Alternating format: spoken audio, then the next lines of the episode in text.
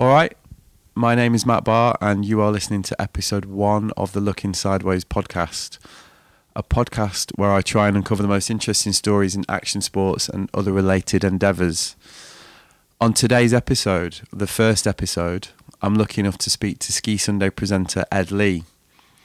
Why Ed Lee? Well, Ed Lee is an English TV presenter and snowboarder who, for the last two decades, has been living one of the most extraordinary and enviable snowboarding lives imaginable, really. He's a TV presenter, he's a journalist, he's an ex editor of White Line Snowboarding magazine. Uh, today, he presents flagship BBC winter sports program Ski Sunday. He's basically been around the block and then some, and has got a lot of interesting stories to tell about that. So, I've known Ed, full disclosure, for a long time now he's actually one of my oldest and closest friends in snowboarding. We met back in, I would probably guess, 1996, maybe, when we were both about 20. So I have tried to keep this conversation from becoming a bit of a backslapping clique fest, but there are inevitably some sections where two old mates do fall into some mutually enjoyable reminiscing. So uh, apologies in advance for that actually no apologies in advance for that because it was actually really good fun having an hour and a half to catch up with one of my oldest mates and hopefully that comes across really well in the podcast. I should probably also flag up the fact that the conversation does pretty much immediately become a full-on snowboarding geek fest. The phrase cab 1260 double shifty roast beef gets dropped by ed within the first three minutes i think. But i'd really implore you not to be put off by that and not turn off. If you stick with it you'll find that Ed's descriptions of his life in snowboarding and his broadcasting career are to savour. He really is um, a man with more stories than he knows what to do with, and once he warms up, then you'll, as you'll hear, he really gets going. Um, we recorded this podcast sitting in Ed's car in a car park at the ISPO trade show in Munich, so there are a couple of minutes where the audio gets a little bit muffled. If you're listening to this around your kids or in public, you might also want to be aware that there are swear words, and on occasion, you might jump out your bus seat at the sheer volume of Ed's excitability as he gets particularly involved in a couple of anecdotes. But more importantly, there are moments of poignancy, articulacy, and sheer wonder, really, as Ed digs in and explains the long journey that led him to his, this current point. Like a lot of British snowboarders of, of our age, I'm 40. I mean, this has been recorded in February 2017. Um, and Ed is 41, I believe we had a pretty similar story actually. I mean, Ed's sideways path began at the end of the 1980s when he got into skating as a little kid. Uh, he was living in the small English town of Gloucester, um, which luckily enough had a local plastic dry slope nearby. So pretty soon after that, he was introduced by his parents to skiing at the dry slope, and it's these two events really discovering skateboarding, discovering the local dry slope, which would change Ed's life in ways that he obviously could never have imagined. Uh, I think he says at one point, I consider myself ridiculously lucky. Snowboarding's given me everything and it keeps on giving. Something that comes across pretty well in this interview. And over the years, Ed's lived a lot of different types of snowboarding life. He was a dirtbag seasonaire when I met him. He was a semi professional UK pro soon after he became editor of White Line Snowboarding magazine. Then he progressed to becoming a commentator, an announcer, an MC, a pundit and these developments all led him to where he is now, which is a TV presenter and broadcaster, probably the UK's foremost snowboarding commentator, I would say, and definitely one of the most respected media presences in world snowboarding. I mean, there's no doubt about that. Throughout all that, though, I mean, Ed has never changed. I mean, he's a frothing snowboarder. He's been frothing since the day I met him. I was lucky enough to go riding with him couple of years ago in Lenzerheide in Switzerland, and he was frothing then. I mean, he was still winging himself of everything. Still the most stoked man on a snowboard ever. And that has never changed. I've got no doubt that never will change. I mean, the man loves snowboarding, there's no doubt about that. Today, he presents the UK's um, biggest winter sports show, Ski Sunday. And he also commentates on the Olympics for snowboarding and other niche sports. I think he's done the beach volleyball in his time. And in this very wide ranging conversation, Ed takes us from Gloucester to Alaska via the Thames estuary and Svalbard in the Arctic as we cover the highlights and lowlights of his career, how he ended up presenting Ski Sunday, what it's like for an ordinary snowboarder to ride Alaska, his favourite ever day snowboarding, the health regime that he hopes is going to keep him going well into his 50s and 60s, and what he really thought about the controversy surrounding his commentary on Jenny Jones' historic bronze medal, um, which is a pretty interesting part of the conversation, actually. So, Ed still spends roughly six months of the year on the road pursuing his uh, passion for snowboarding. And as I say, he's still the same insanely stoked rider he's, he's always been. So, uh, sit back it's about an hour long, this one. Enjoy Ed Lee, A Life in Snowboarding.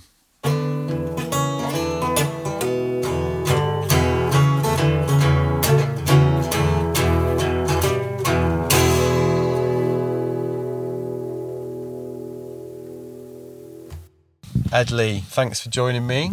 Pleasure. On the Looking Sideways podcast. So you're fresh off the boat from Innsbruck for the Air and Style. Um, how was that?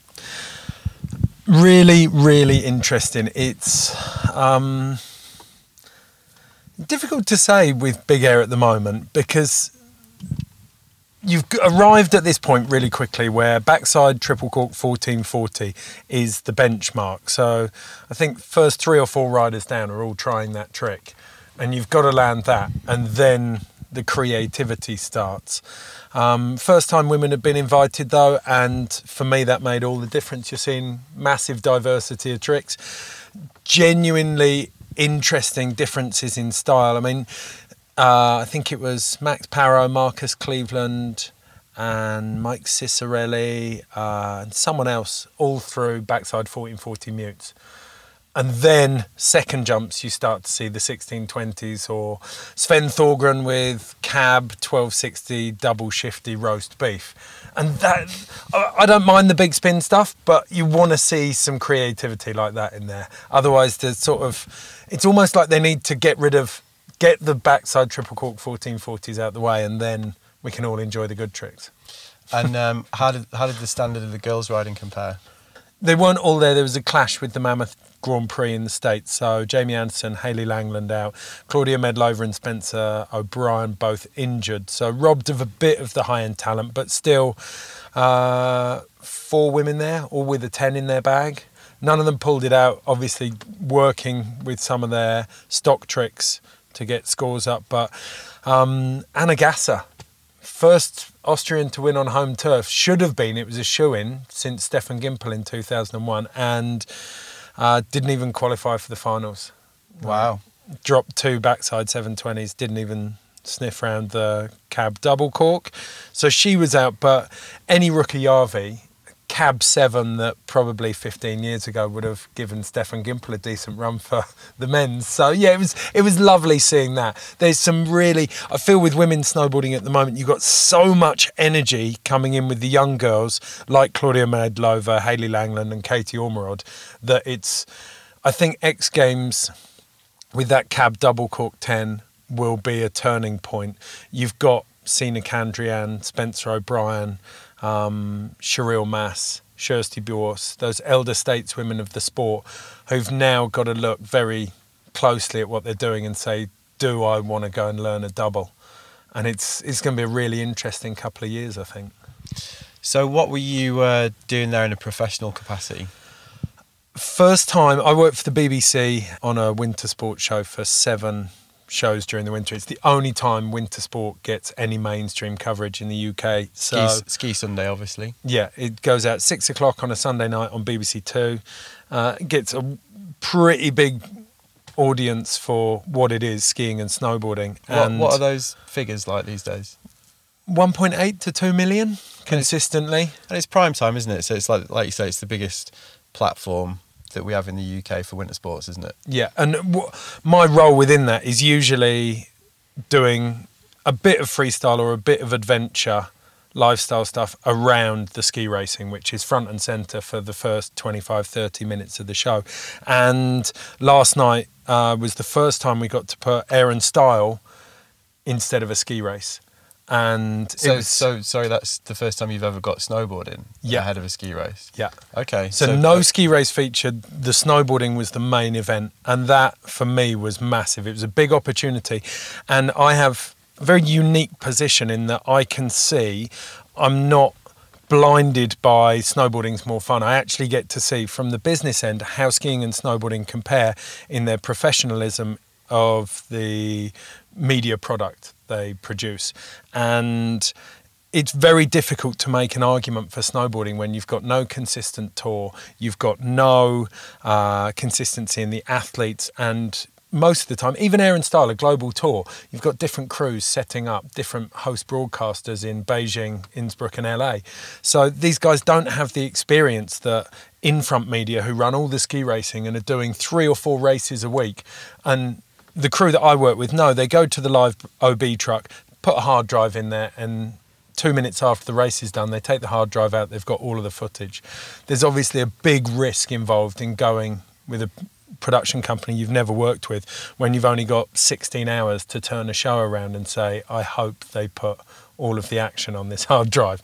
Otherwise, our BBC show's out the window. So, have you had a, a hard time persuading the BBC to take, as they would see it, the risk to do a snowboarding event? They did it in 2007 with the Roxy Chicken Jam and got their fingers burnt. And we've been slowly working up to it. The Laax Open, aka the Burton European Open, has been getting there slowly, but uh, it wasn't it wasn't my choice. I just try and deliver as much as we can, but it was the producers' decision in the end. They saw it as a valid uh, event. It's got the profile, and critically, we've got British athletes in last night in Rowan Coultas, Billy Morgan, and Katie Ormerod who actually warrant that that level of coverage. And how did they get on?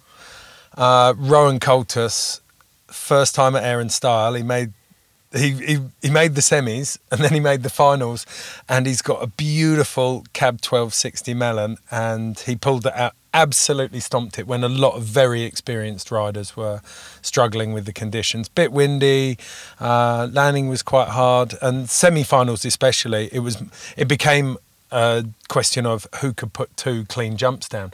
The eighth place bubble was decided between Seb Toots and Seppe Smits, and they both had a proper like cling to their tails riding out, and um, it, that was what decided who went through to the finals. So it was it was about being smart, being consistent, and he proved that last night. He's phenomenal talent. If he can add I'm loath to say it, the backside triple cork 1440, then the boy's going to be up there consistently. And how did uh, Katie Ormerod do? Uh, second place. She had a sniff around first. Um, she did a cab nine, uh, backside seven, and then she went for a backside nine last hit. And she's, uh, it's really difficult for these guys, and really important fact to know. Trick selection becomes everything in a big air contest because you've got to work out how many more points you need and realistically, whether you can you can throw the trick you need for those points on a certain jump. So you'll see a lot of times someone like Anna Gasser had the decision: do I try and land my backside seven that I've already had a go at, or do I have a go at a cab double underflip? And you can go in qualifying. She knows that a nice back seven from her will be enough. So she went for that and missed it and lost out.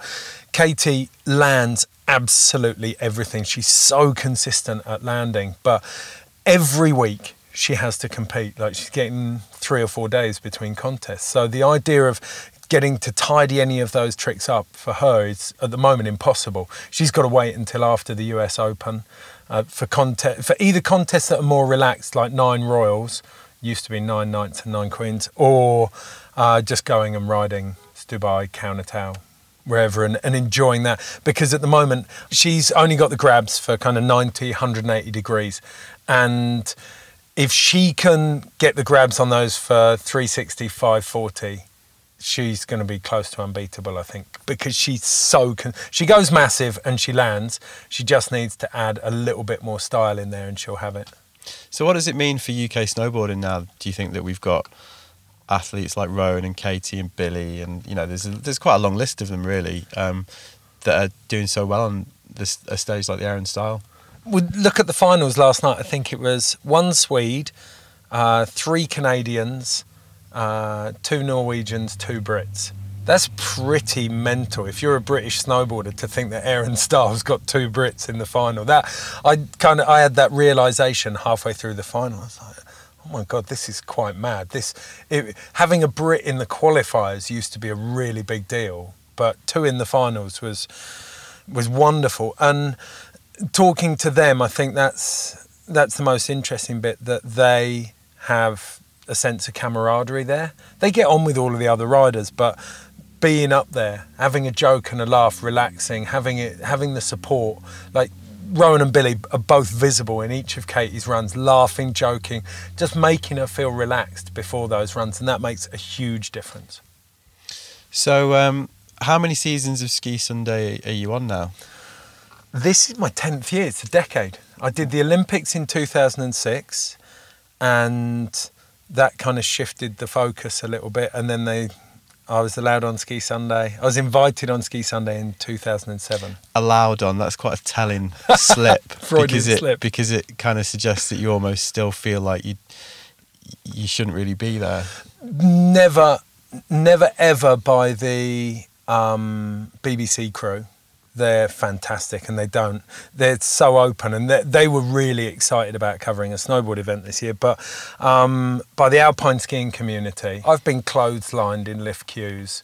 I've had accreditation ripped off me. You get shouted at. I've had old women attack me for being anywhere near alpine races on a snowboard. They they genuinely they get really really upset about it. So you you just can't you can't penetrate that men that old school alpine skiing mentality. And I don't know I'm I'm not a massive anarchist but I do really enjoy winding them up. There's an element of me that just can't resist it. When they bite I had one guy a couple of years ago in Wengen and I was riding into the media and racers queue because there was an enormous queue for the lift.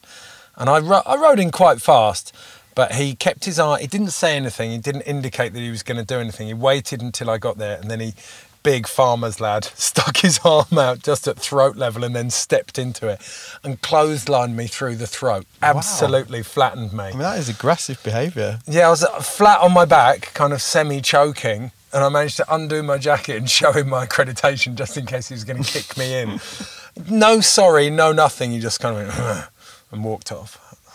So- okay. so how how did you get the gig?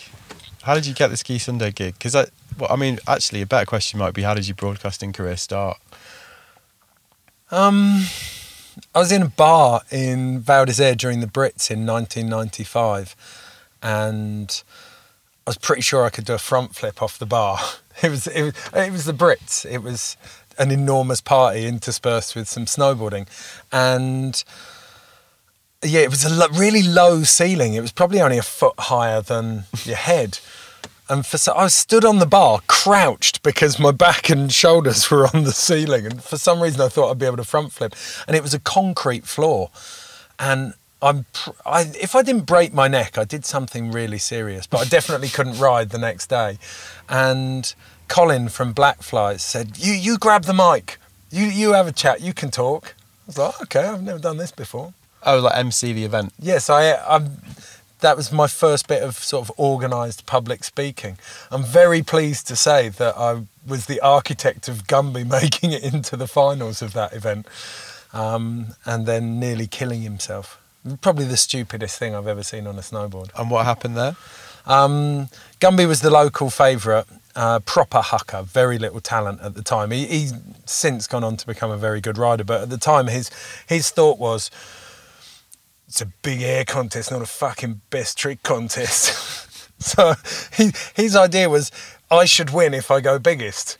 He, and there was no way that the fact the tabletop was only seven meters long that was going to stop him. The landing was only another five meters. So um, every, I was reading. I'd been given the list of finalists, and Colin had sp- specifically said not Gumby because the crowd were chanting Gumby, Gumby. I was like, right, here's the finalists, Gumby. So I read them down and got to the end and looked at Colin. He went, shook his head vigorously, and I said, and Gumby, and everyone went, Whee! So Gumby walked up with everyone else, and it was the half pipe was the run in, and where you dropped into the half pipe was where everyone rode down. And Gumby just carried on up into the trees and disappeared out of sight. And Russ Ward came down, Danny Wheeler, I think Neil McNabb, Justin Allison, and Steve Bailey, Stu Brass, Chris Moran still to go. Like it was a classic lineup of the best of British 90s The- snowboarding. yeah, the '90s elite. Yeah, and Gumby. and uh, he, I called his name, and there was a good 10, 15 second pause, nothing happened. And then he appeared out of the trees, still above where everyone else was dropping in, probably doing about 30 k's an hour. And he ollied out of the trees over where everyone else was sat. And the crowd had spotted him by this stage. And they just started to chant, Gumby, Gumby. And he's still, he hadn't put a turn in and he was straight lining down the middle of the pipe. And the kicker itself was probably about 10 foot tall and the transition was so tight. Anyone with a basic grasp of physics knew that he was going way too fast to do anything except just compress on the face of the kicker. And everyone's yelling louder and louder, and he hasn't backed off. And he's Gumby, Gumby. And I was stood right next to the kicker, and I watched him come in. His legs just crumpled. He sat down on his board and then exploded, board first out the top of the kicker at Mach 10 and I was stood right next to it. I remember seeing his head disappearing into the distance as he was winding down the windows and the, the toe edge just rising in front of him into this involuntary backflip. And he must have been, I've seen the sequence of it, he must have been 40 foot up. He'd already cleared the tabletop and all of the landing, and he was he'd probably just come to the apex by then. And he succumbed to the backflip, and I saw him just throw his head back and he just went into a nosedive. That was my sunglasses coming off the back of my head. Uh, he went into a nosedive, and the front of the board snapped. He, he landed clean on the front of the board. It snapped off at the front binding, and then it was springtime, and the snow was hollow, and he just thudded, and everyone stood on this snow, felt the echo of his body hitting the snow, and there was absolute silence. The Gumby chant had died and a, a, load of his mates ran out and kind of smothered him and there was this huddle for about two minutes and it like hushed whispers is he dead? What's happened? Is he going to be all right? And then suddenly this fist pumps out from amongst all the people and the place loses it. Gumby! and he wandered off to do what he in his own words described as a dog which was to hole up for three or four days piss blood and um, get himself better but and that was the beginning of your uh, broadcasting career. Yeah. So how did you go from that to Ski Sunday? Um, well, before we get onto that, I'll say one thing. Uh, one of the guys at the BBC said they're obviously like if you've got a broadcaster, they prepare their who's aging. They'll be gently preparing their reels, and they're doing that for Motty. And he, Motty, as iconic as he is as a commentator, hasn't actually got any big moments. And he he told me about this because he said, "You do you realise how you're talking you about John Motson? John Motson, the football commentator. Yeah.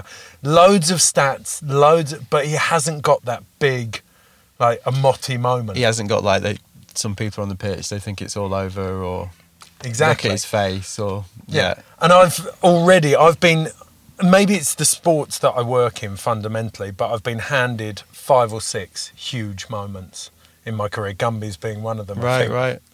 So I feel very privileged to have had that. But uh, yeah, I did that, and very slowly, I was a very mediocre snowboarder. I was a much better storyteller, and I think you're being a bit harsh. I think you know you you, you did you were a good snowboarder and you by by the standards that I'd set for myself. Yeah, I remember exactly. very obviously thinking at one stage, Terje's the same age as me, and I've got a back five. Yeah, but if you're going to compare yourself to Terje, I mean, for this, what, but that's what I was doing at what the I time. mean- I was what like, I I, want to be good. What I mean is like for the for the the standard of British snowboarding at the time. Yeah, You know, it's easy to look back and say, "Oh yeah, we were all shit," but like for the standard at the time, you, you know, you were you were a sponsored rider. You, I remember when we met, you had been to the King of the Hill in Alaska. Like, you know, you, you that's that certainly isn't something to be sniffed at. You know, like that we're getting into a different territory here, but I, it's very very difficult. I always I feel very strongly that the kind of snowboarding I'm best at, no one ever sees. I can. I'm not bad at riding steep stuff, but anytime I'm around anyone else, I look fairly mediocre. My freestyle skills are pedestrian at best. But let's say so you you you were a snowboarder, and then at what point did it start to change I'd had onto the path that you're on now? Um, I had a season where I'd, instead of working as a windsurf instructor in Greece and earning a pittance and then kind of topping that up with work at Noah's Ark uh, in autumn when he was busy, uh, I worked on mega yachts and got a lot more money uh, one summer, and that gave me a lot more freedom to party and snowboard. And unsurprisingly, physically, that wasn't sustainable. And my knee gave out at the end of that season. And I, there's a part of me wonders if it was psychosomatic. I was arriving at a point where I knew snowboarding didn't have, or at least I thought it didn't have a long term future. I looked around at people like John O. Verity or James Stentiford who carried on way into their 30s and wonder if I could have changed it. But I, anyway, that the knee broke and I started looking at other options. I ended up working with you at White Lines and I absolutely loved it. I really, really enjoyed it. And at the same time, the sport was getting more and more profile. Events like BoardX, Boardmasters were starting to pop up in the UK, and that MCing gig started to gain some momentum. It took three, four years working at White Lines and doing a little bit more, basically honing your craft. I mean, I think you've been back and read some of the White Lines. They're pretty embarrassing, some of them, but I, I feel very strongly that they reflected our age and yeah, the spirit well, of snowboarding I mean, at the time. Talk about that. I mean, we were just in our early twenties, like very into snowboarding with a free reign to write whatever bollocks we wanted. So, not surprisingly, we did, didn't we? Yeah, I mean, obviously, some of it hasn't exactly aged well, but I think you know it was of its time, wasn't it? Yeah, know? but I, am not sure I'd want my grandkids to read it. I'm it pretty way. glad most of it isn't online, but. Um, yeah, if you've got any old copies of White Lines, go and indulge yourself for a little bit. Um, I but I did that, and it was a very organic process for me. I I learned on the. I was very lucky to be able to learn on the job. I think I was because you and Chris left for a season. I was nearly editor within nine months or a year. Yeah, so I guess this is 1999, 2000, isn't it? Around then, would you say? 98. 98. Yeah, 98 was when I joined, summer of 98, and then 99 I took over as editor, I think. Or what, what was it? Because editor in chief was Chod. Yeah. Well, we, let's be honest, we, we made it all up, those job titles. Um, but this, so this is the time when, like you say, you transition in from, from full time snowboarder, if you like, and then following opportunities that came along, whether it be white lines, whether it be MCing gigs, whether it be like trips that you did and this is what led you to the, the current sort of path. Yeah but I, I actually didn't understand what i wanted to do then. As much as i enjoyed that job i never said no. I was working for phil young who was doing by that stage he was doing his tv work but he was also consulting for big brands. I helped him out with that. We'd set up an event management company me uh, Spencer Claridge and John Bates and Stu Brass got involved in that. Uh, I was doing the live emceeing, bits of TV work, editing white lines. I think at one stage I had about seven jobs, and I I had nearly a meltdown when uh, snowbombing and the bomb comp, which we were doing a bit of stuff with, started to go under. I was like, wow, I can't really deal with this, and I learned I had really it was a, an important part of the process for me. I learned, okay, which of these jobs do I really enjoy?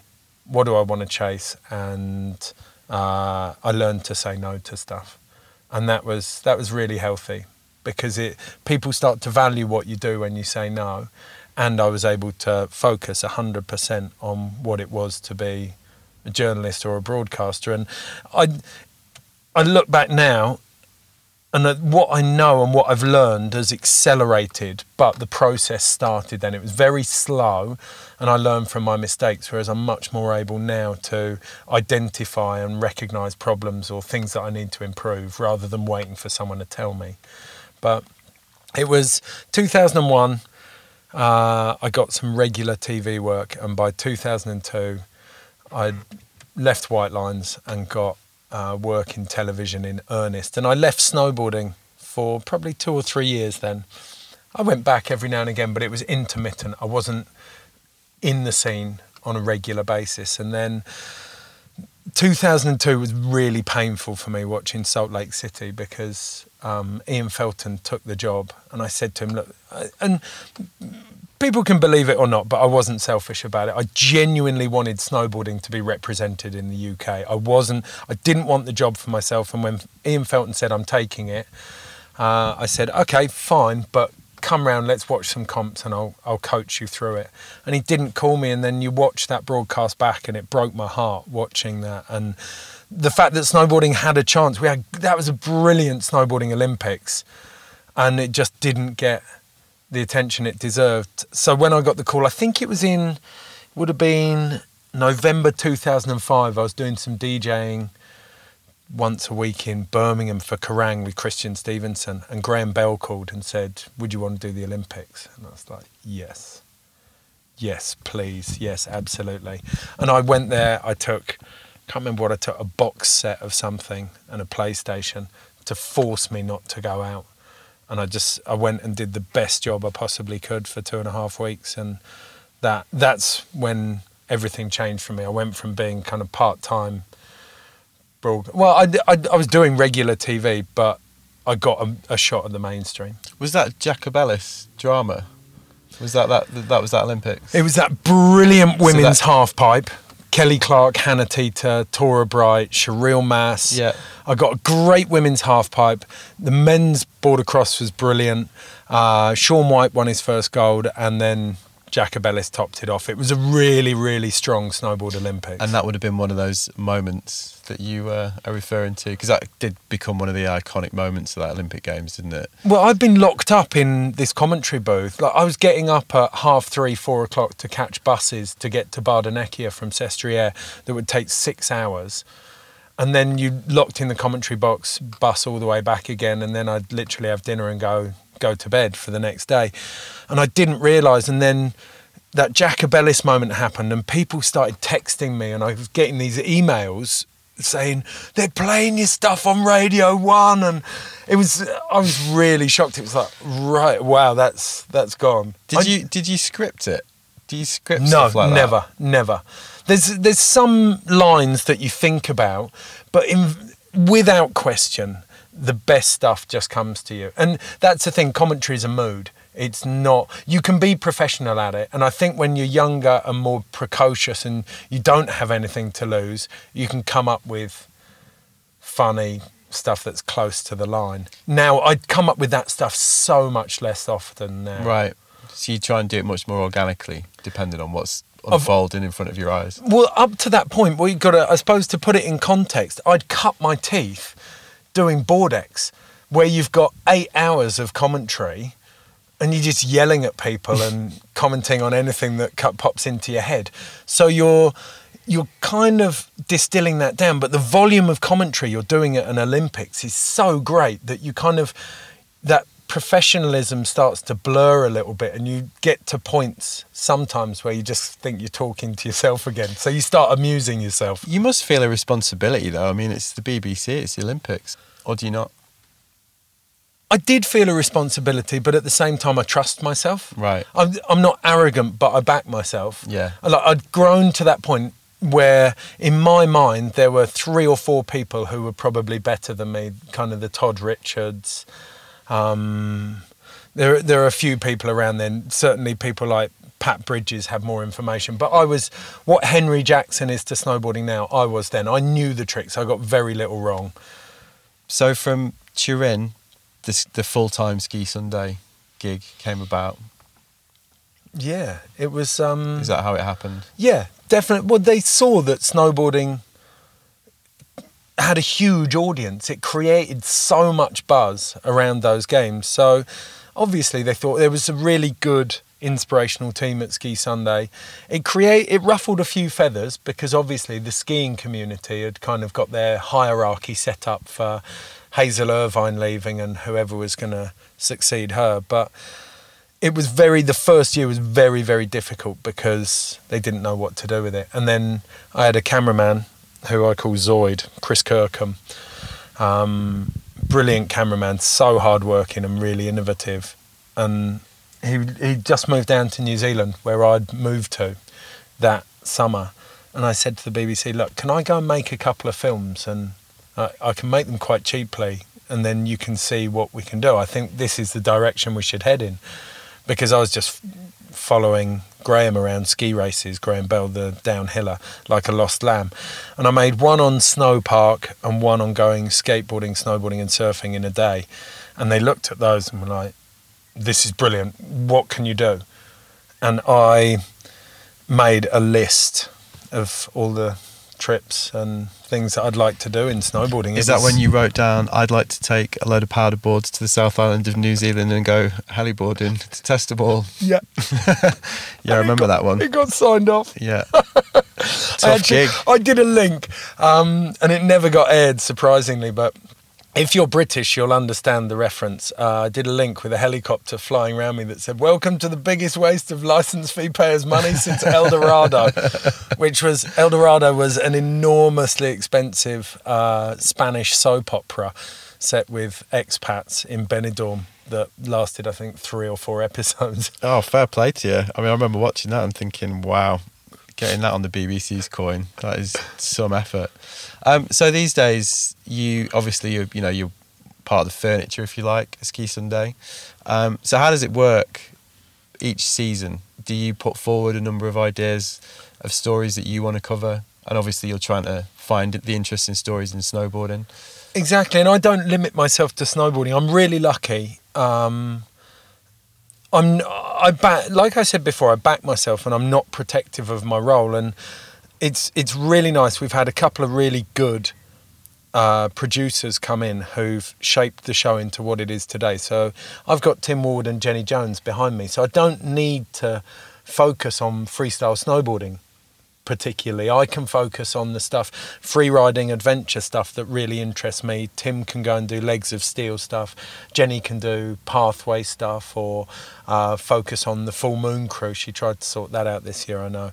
So you get. Um, I feel like we've got a really strong arm of Ski Sundays represented with free, snow, not just snowboarding, but freestyle and kind of free riding. So it's that I get to put in ideas.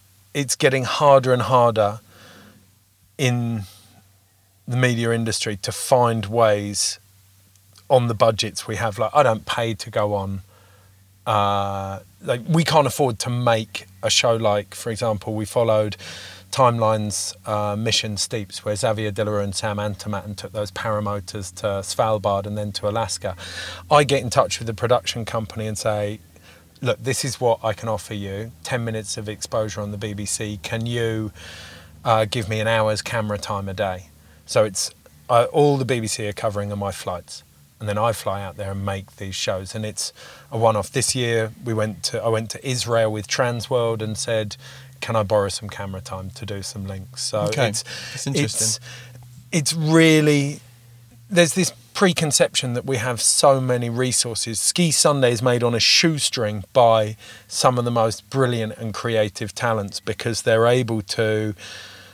Like last night, we finished editing Air and Style at 3 a.m. and then that was that show was driven to Munich and played out back to Manchester. So you there, there's so many people who work so hard to make that happen. It's a tiny operation compared. I mean, you could probably make a season of Ski Sunday out of one match of the day budget. Probably Wow. less. Okay, so you have to be really creative with the way that you find these opportunities to get them on the TV, essentially. Absolutely. Okay. And how are the BBC with snowboarding these days? Do they understand it more? Or are they a bit more accepting of it? Because you know, over the years, there's been some fairly infamous occasions where the mask has slipped a little bit. Whether it's like Clare Balding calling it not a real sport and that kind of thing. I mean, is is that culturally are they a bit more attuned with it these days? Definitely. Absolutely. And that's come with the level of riding we have. While there was no British interest, it was really easy to marginalise it as one of the niche sports, pretending or masquerading as an Olympic sport. But I think the you look at where we are with the Summer Olympics now following suit. The Winter Olympics definitely pioneered the idea of how to appeal to a younger audience and they're now because the summer olympics i think are their crown jewels the global appeal of the winter olympics is nowhere near as big as the summers so they've they've double checked it and triple checked it with the games now snowboarding's 20 years old at the olympics in 2018 and I mean, there's a lot of debate to be had around whether that's been a good thing, but skateboarding and surfing are on that gravy train now, whether they like it or not. It's Yeah. going to be. I'd love to talk to some surfers and skaters about that in 20 years' time. Climbing as well. Yeah, I mean, they it, at least surfing and skating look like they've been taken at Street League and the Vans Park series. Skating, I think, is has done best. Surfing needed, I reckon, another two cycles to get the wave pools up to scratch. where you could, because the idea of building a wave pool is the opposite of building a bobsleigh track. You build a wave pool in Tokyo, that thing's going to be rammed. That's a good legacy, not a bobsleigh track. Yeah. Whereas, and instead, we're going to see surfing contested in knee high waves three hours away from the host city. It's, there's a little bit lost there for me. So, what ambitions do you have as a broadcaster these days? Given that you've been ten years in in that role, and you've you've obviously accrued a lot of experience as a broadcaster, what do you see yourself doing in the future? It's that's a really difficult question because fundamentally the landscape is changing.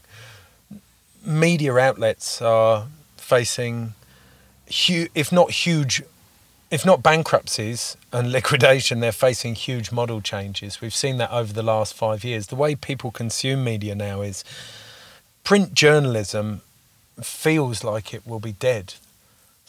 In I mean, I, I love reading long form pieces, but I feel like I'm in a huge minority, and the commissions I get asked to write now are rarely over 1,200 words.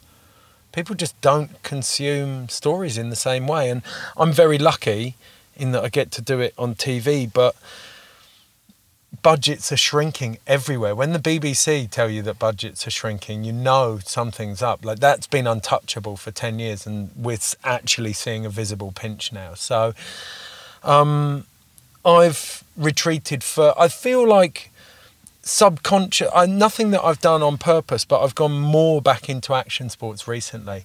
I've un, I understand that I will never be regarded. I'm not for the BBC especially. I'm not. I accept I'm not vanilla enough to be a Clare Balding, or you need to be so squeaky clean, and my past isn't. It's it's something that scares them, and I. It's not something that I hold against them at all.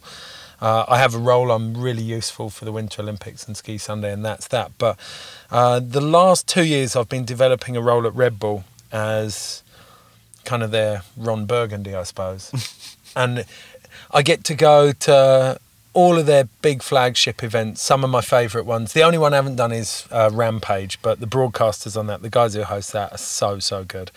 Um, I get uh, Verbier Extreme, US Open in Vail, Erzberg Rodeo, um, And this is for Red Bull. in Madrid. Sorry, this is for Red Bull TV. is Yeah, and some of the sports I know, some of them I don't, but I'm meeting really, really interesting people, watching incredible sports, and it's a real challenge as a broadcaster to learn those sports, understand them, and then be able to speak not knowledgeable, knowledgeably, but to be able to in, ask intelligent questions about those sports. And the last two years has been really, really good fun developing that, and I hope that that's that's where I'd see my future in somewhere like Red Bull where I can live within action sports but develop a role that's on a par with any traditional sports broadcaster. Okay.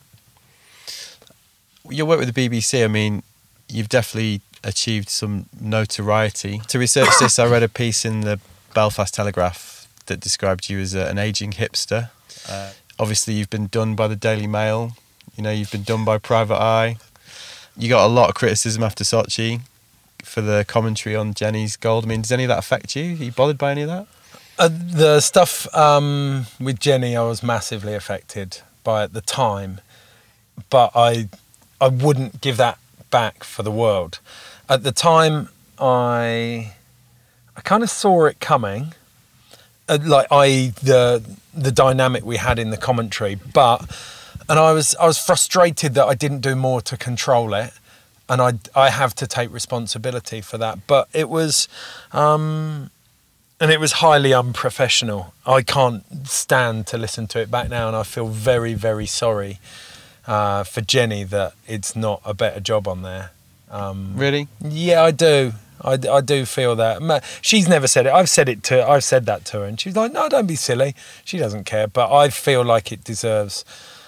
Like it, if it had been better commentary, it might have got a bit more replay. But you can't you can't beat yourself up about that. But what was fascinating, it was a quiet news week, and that story set the agenda in sport for four or five days afterwards, and I was soaking it up, just cringing every day as the criticism stacked up. There was some lovely support, but um, I kind of took it on the chin and was like, okay, this is bad. I didn't have any work booked for that year, and my calendar was full three weeks after that. It was the first lesson I'd always subscribed to keep your nose down, do the best job you can, and you'll progress. Absolute fallacy. do something stupid really badly, get loads of publicity for it, and in media, in reality TV, the best proof. Idiots who can't do anything who get hired for really high profile jobs because they've been an idiot on reality TV. They get media careers, and that was the first practical lesson I had in that side of the media. Right. And I, I won't go down that route again. I would never purposely do it, but I've learned that okay, this is politics. How far you're willing to demean yourself will ultimately. Dignity and TV presenting don't go hand in hand. is what I'm getting at. Okay, well, let's talk a little bit about snowboarding. I think. So, how did you first get into it? My, I come from a sailing family. Uh, both my mum and my dad's family grew up uh, on the Thames estuary in Essex, and they met through sailing. And uh, there, there's a certain level. They're not like yachties. It's not money. It's just a love of the ocean and adventure. Um, and that was passed down. My granddad was one of the first people to get a windsurfer in the country, and there was this real sense of kind of let's go out, like life's for having fun. Um, my dad, when we were 12, there was a dry slope in Gloucester. We'd moved there, and uh, he decided we were going to learn to ski as a family. So we started going up to the dry slope. Eddie the Eagle was up there, and it was it was a really good scene on the dry slopes back then. They were huge. They were cutting edge. They were what the domes are today. And my mum got us, she was a teacher, she got us on the side of some ski holidays. So we tried out snow. And like everyone, there's that, okay, this is really cool thing to do. But the environment had a massive impact on me. I loved the mountains and that was, it was quite, it had a profound effect. And then I was skateboarding as well. And then snowboarding arrived, and it was a perfect storm for me. Uh, the fact that you could skate on snow, we had the dry slope close by, and James Stentiford, the British snowboarder, uh, moved in. I mean, it was it was Providence. He moved in two doors down. His sister used to babysit. He had a fly-off ramp outside the house, and we skated together. And then James had come from Germany, went back to Germany, and did a season. And the idea that someone from Gloucester could go and snowboard and live like that was just a revelation to me and that became I had a choice. I I was looking at going to Western Australia to go windsurfing for a season or going to the Alps and I went to the Alps. So, what did snowboarding mean to you back then? God that's a whopping great question.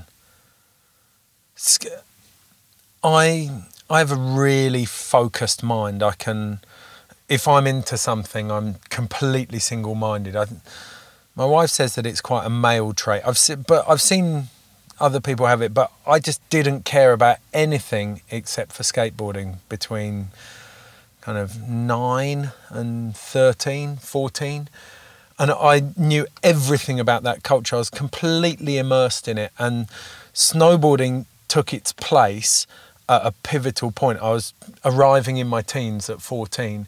And 14 to 19, I was part of that. I was able to be a part of that explosion. I, Tamworth was built when I was 16, and that was an hour and 20 minutes drive. I could join the Noah's Ark shop trip up there. And I was just getting exposed to these amazingly inspirational people who every time, whether I was reading about them in the magazines or actually meeting them on slopes, just would expand your mind. And intellectually, socially, physically, it was it was everything I wanted. And growing up in a town like Gloucester, you're highly aware when you're into skateboarding that life's happening somewhere else. And suddenly the snowboarding was happening around me, but there was an opportunity to follow it. And that my mum and dad were really cool. They didn't stop me. I did a really half hearted art foundation course. And uh, 17, uh, 18 left for my first season. And they, they backed me. I, I was a middle class kid. My mum was able to give me a credit card and said, for emergencies, just call us if you need to. And I, I did cut, a lot of cut things. to Dick's Tea Bar. Yeah. no, I didn't. I, I used it to stitch my chin up. I put uh, my knee through my chin, and the guy would not stitch me up until I'd paid for everything. I think he could smell he could smell the pour on me, and um, he made me. I had, I had someone's hat stuffed into this gaping hole in my chin where you could see my jawbone, and I went down to the pharmacy and had to spend 120 quid on sutures and needles and gauzes and then stumble back there. I'd knocked myself absolutely cold. I was stumbling around. But the state I was in probably just, people just thought I was drunk probably, but yeah, I didn't I didn't look back at all because uh, my mum put a request out on Val d'Isere radio for me to call home because she hadn't heard from me for three months. Oh, bless her. You bad Poor, son. poor Jill, yeah. It, yeah, I wasn't the best, but it was a testament to how much fun I was having. And did you find yourself part of the UK scene, if you like, from the beginning? I don't know. That's uh, yeah, I, I do. I, I don't think uh, obviously you're not part of the elite straight away. It's a slow process, and I was always I was very intrigued by that. That's an interesting question because when I was at White Lines, you'd come across people who felt they'd have chips on their shoulders because they felt like they weren't a part of the scene, and you're like, but you are. You're you maybe not part of the scene that you want to be part of. There's this idea that there's a, a royalty or a clique at the top, but that was never the case for me. I started at Noah's Ark just hanging out with that crew, local shop guys, and then you'd go up to Tamworth. Neil McNab was up there. He'll he'll probably deny this story, but he was he was a heavy drinker at that time. He had a necklace with "fuck off" written in little beads around it. And, Wow. Uh, I walked up to him as a 16 year old and was like, "Nice necklace." He was like my hero, and he went, "You can read, can't you?" Wow. Punchy. yeah, it was. And I was like, ah. But he was probably the only person that I had any negativity from ever. I mean, you, you think about the people who were there then Russ Ward, Danny Wheeler, Chris and Stu would come down. You were probably down there at some stage. You'd have Jeremy Sladem, Mark Chester, um, Jamie Baker, Ian Bridges, Tim Gendel. I remember seeing Cybrass down there. They were just like it was an enormous party and everyone was riding as hard as they could ride on this tiny little dome and a kicker with a kind of compacted pit of an of ice for a landing. But i yeah i cherished cherished those days. And at the time i really enjoyed it. And what's interesting now is looking back and i am so so grateful. Snowboarding keeps on giving for me. I, I consider myself ridiculously lucky Well, that was my next question, actually. What What does it mean to you now? it's given me pretty much all of some lifelong relationships, friendships that I can't put a value on. Uh, my wife, uh, I met through snowboarding, and experiences that you can't buy. I mean, I've camped in Alaska with some of the world's best freeriders. I've lived in igloos with mates at high altitude. I've done. I had moments. I had one one day, uh, and I don't think many people could do this, but I think maybe Rowan Coultas this morning will be feeling the same way that I felt on this day. I had one day in Val d'Isere where I did tricks I just never thought I'd do. Perfect kicker, ever so slightly regular front side leaning, so not a hip, but slightly front side. And I did a stale fish, then I did a front three, cab three, two cab fives and a switch backside five, landed everything and rode away. And then I entered a border cross the next day and broke my knee. So you went out on a high. Yeah. but that moment, I can still, I would have been 22 then, and I can still remember the sensation of flying through the cab fives and then landing the switchback side five. And there, don't know whether that's a good thing or a bad thing that I hold sensations like that so highly, but it was, yeah, I can remember that feeling. Do you still get those sensations when you're snowboarding today? Less so, but I. Where do you get it from today? Um, lines. I did a cliff last year and I surprised myself how fast I hit it and I absolutely flew. But I knew from the moment I took off, I have more, way more experience and I'm way less reckless now. And when I do stretch myself, it usually, touch wood, goes well. And I did, it wasn't a big drop, it was probably only 20 foot, but because of the speed I was going, I probably traveled 40 or 50 feet. And really stomping that hard and then laying into a big turn was the highlight of last year. I did a front side three nose bone at the start of this year, and critically, an old friend saw it. I bumped into him randomly at the top of a lift, and I was like, "Let's do a hot lap," and then I lost him straight away. But he'd caught up enough to see that, and I, I didn't know. I texted him and said, "Oh, we'll catch up for a beer later," and he said, "Oh, that was a that was a pretty good front side three you did there." And I couldn't hold it. in. I was like, "Yeah, it was the first one I'd done. It was amazing." you saw it. Probably couldn't keep my cool, but yeah, that was that was worth uh, 20 years of slams. Do you buy into like the idea that there's anything spiritual about snowboarding? Because people do. It's valid. Is that something that you you found? Not in the act of it, I don't think. I think it's a very selfish, indulgent pursuit in the act of it. I think the spirituality comes back to what I said about the environment.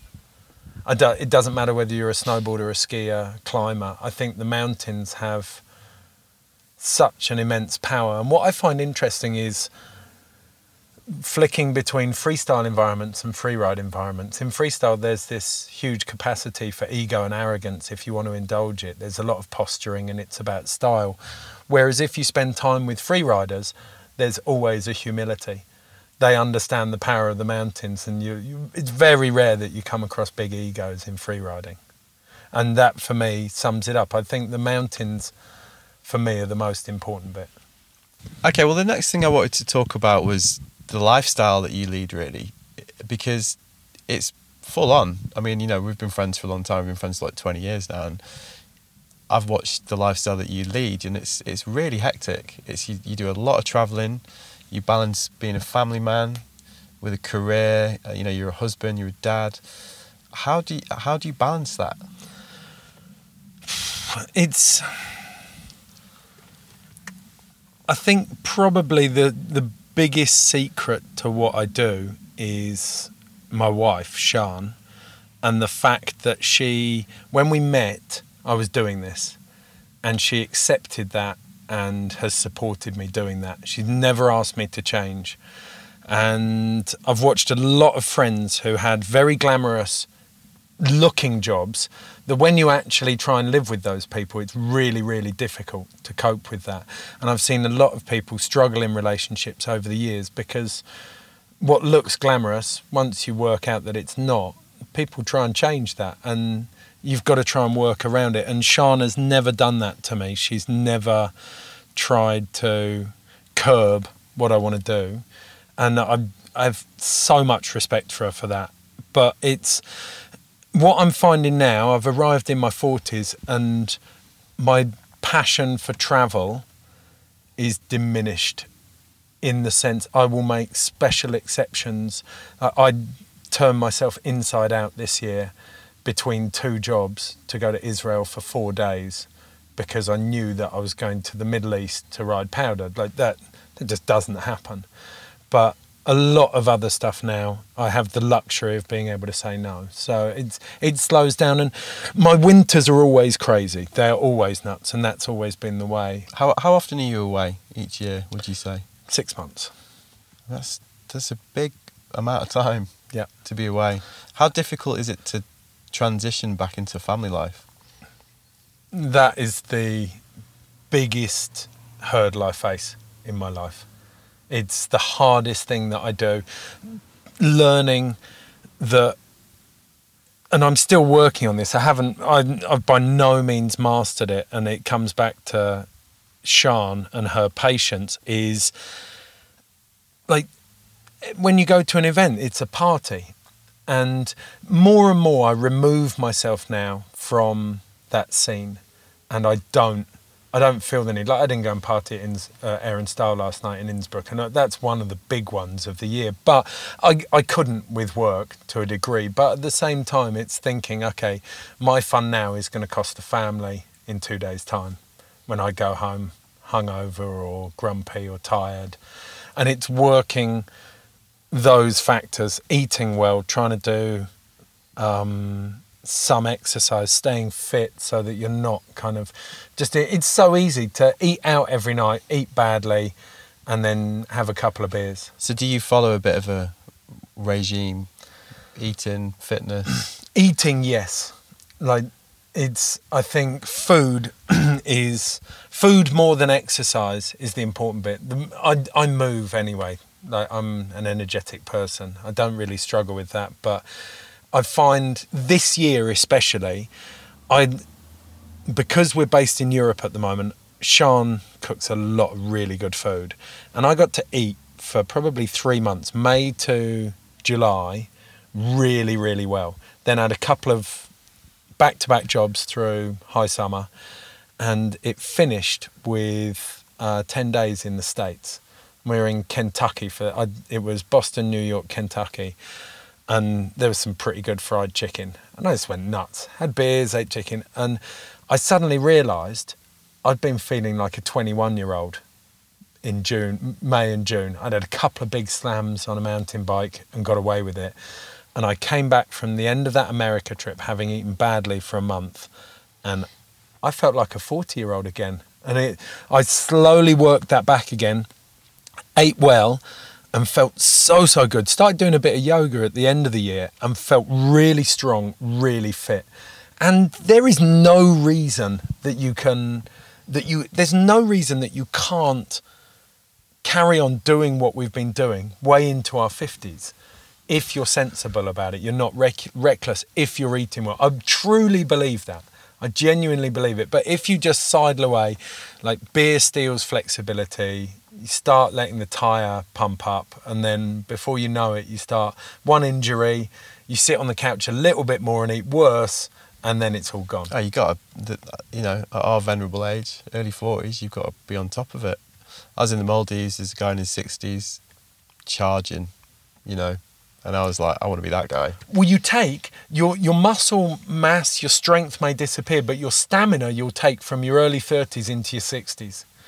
And if if you can do that, I, this is what I love about action sports at the moment. Skateboarding, surfing, and snowboarding are coming into that period where we're defining not necessarily the legends, but we're seeing how far the everyday person can last.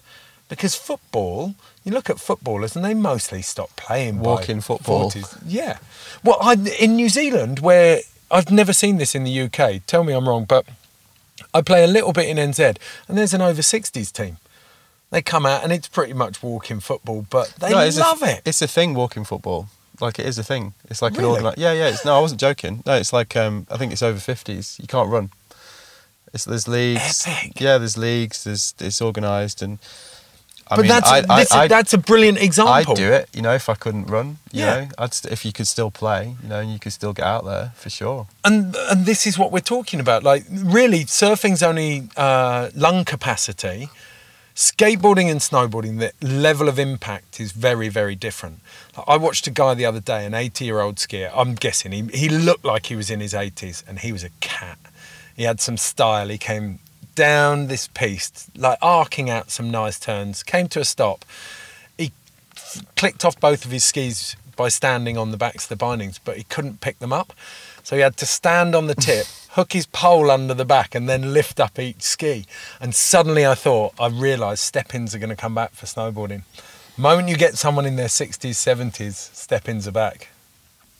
So you recently moved, I mean, your, your family are based in New Zealand because Sean's from New Zealand. Uh, the kids are Kiwis, aren't they? And you've recently moved the family to Switzerland and you're now living in Verbier. So what, why did you do that? We've been in New Zealand for 10 years uh, my kids are were nine and seven when we left New Zealand, and I had asked Sean if we could do a sort of last hurrah in Europe before they settled into serious secondary school.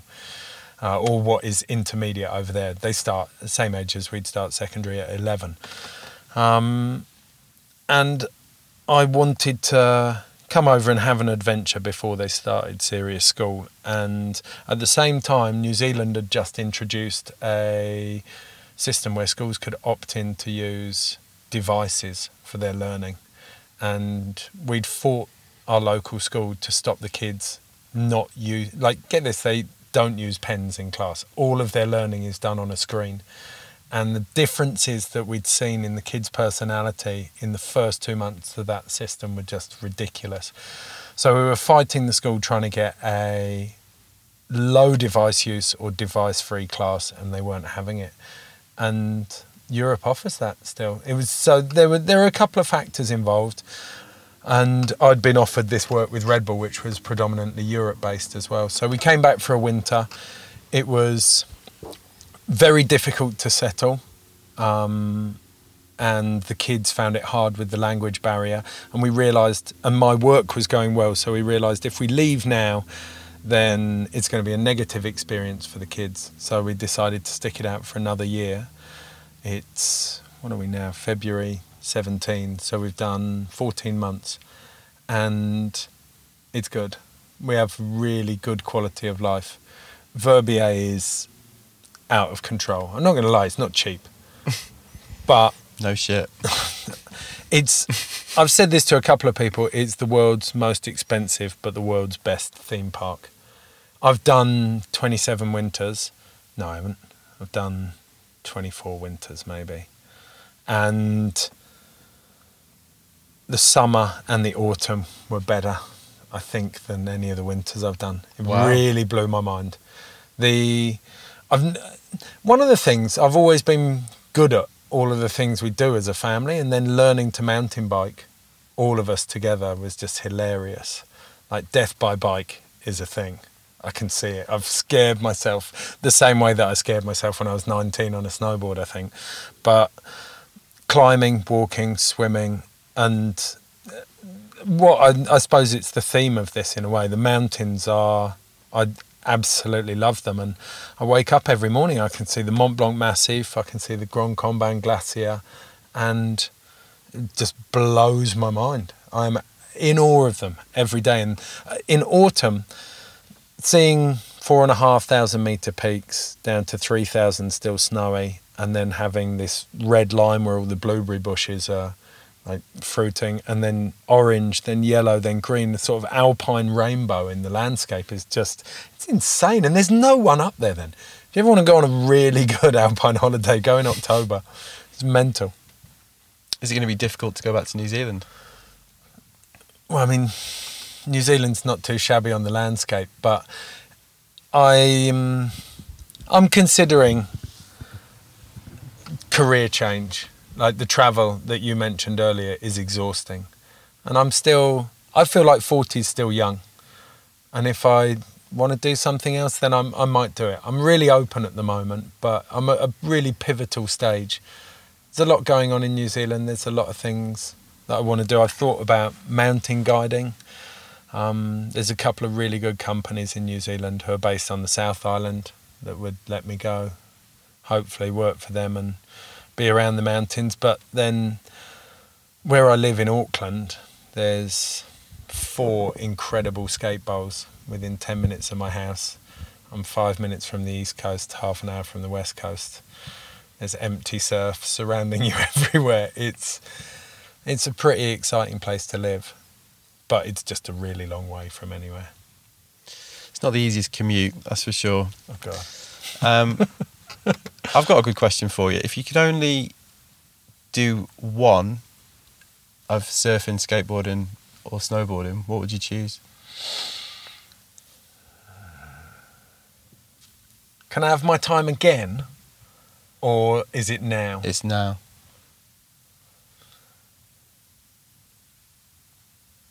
I think surfing. I have a distinct feeling with snowboarding like I owe it like I've had more than my fair share of incredible experiences. I've had so many powder days. I've done things that I never thought physically I'd be able to do. I really pushed myself to a limit. And there's a little element of me. I, re- I enjoy the simple things in snowboarding, but very often I'll focus on what I can't do rather than what I can do skateboarding I love dearly and it's the opposite. I'm so rubbish, so I'm allowed to project everything I want to do rather than what I can't do. But the impact hurt, it, it hurts more and more. Like slamming on concrete now, you feel for weeks, not days.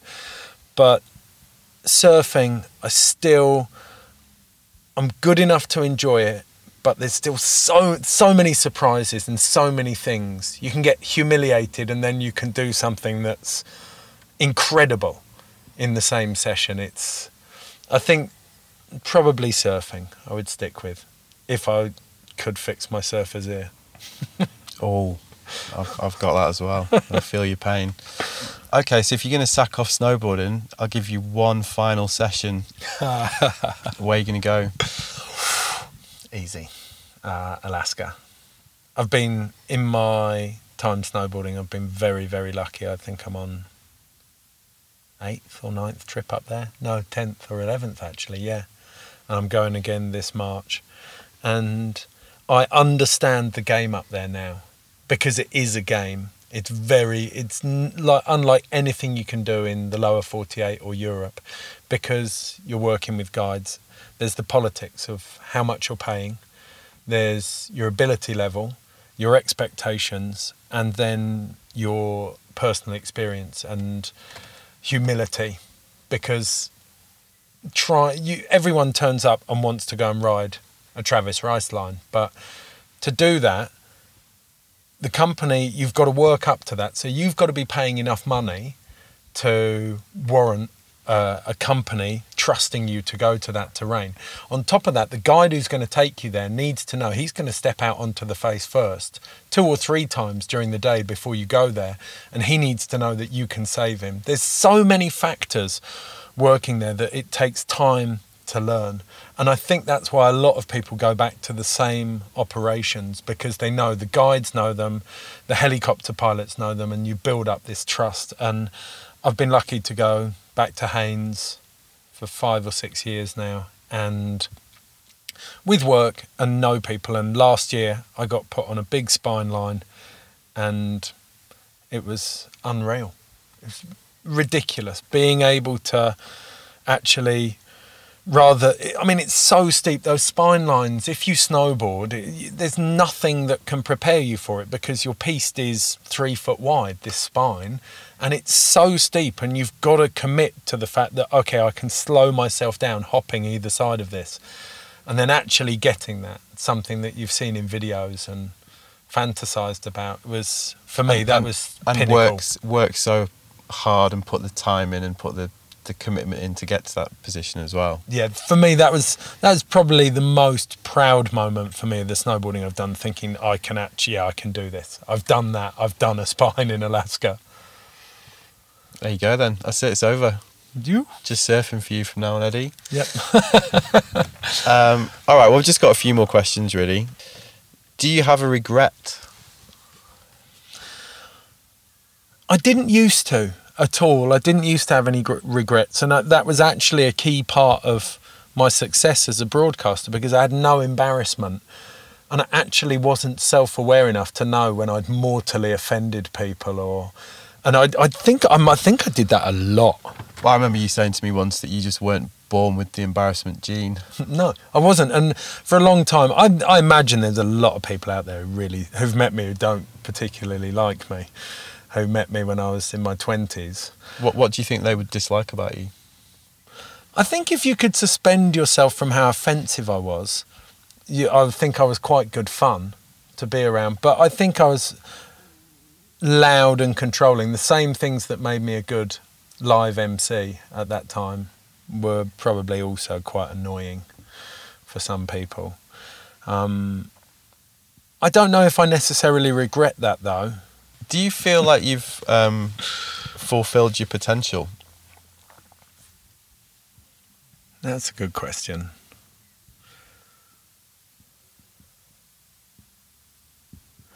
I genuinely don't know. I think.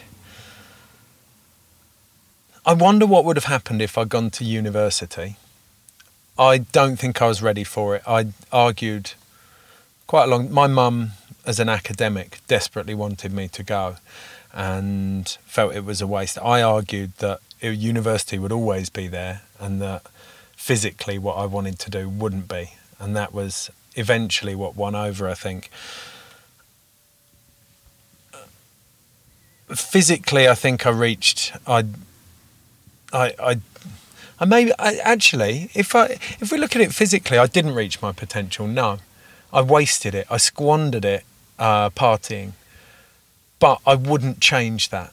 I think if I'd have had the structure that we see with athletes today, I potentially could have been quite good. But I wouldn't change that. I loved the fact that it was as much about the social as it was about the sport. Work wise, no, I haven't. But that's a lifestyle decision I made to move to New Zealand to be with my wife. So I probably, if I'd have stayed in the UK, I could have done more. But I'm really happy with where I'm at. I'm not fantastically rich, but I I do work that I love, and I really really enjoy it, and I get a lot of personal satisfaction from it, and I have a great family, and plenty of playtime. So, yeah, if in terms of I maybe haven't reached potential in certain areas, but I think I have a really balanced life, and I'm very very lucky in that respect. I think that's a really good note to end it. So, uh, Ed Lee, thanks very much. Thank you very much. That was really interesting. So there you go. That was Ed Lee, and um, I hope you enjoyed it. As you can tell, Ed's got a massive heart, big personality, great company. I, you know, as I said at the beginning, he's one of my oldest mates. So clearly, I'm going to be biased, but I thought it was a really interesting conversation. I really enjoyed hearing about how Ed got where he is, the decisions that he's made to sustain this enviable lifestyle that he's carved out for himself how he balances work and travel with being a family man, how hard he works at um, keeping himself interested and, and finding new experiences and adventures to to quench the stoke that he's got. So yeah, as it should be for a man in his position, inspirational stuff. So nice one, Ed. And thanks for listening. I hope you uh, enjoyed it. If you did enjoy it, please help me share the word so you can uh, leave us a review on iTunes. You can uh, share it on social media. You can, um, or you could just give it to a friend, tell someone in person. Maybe don't even use social media. Maybe just tell your mate who likes snowboarding and action sports that you've heard this podcast and it's worth a go. So we'll be back next time. Episode two is Andrew Cotton, big wave surfer.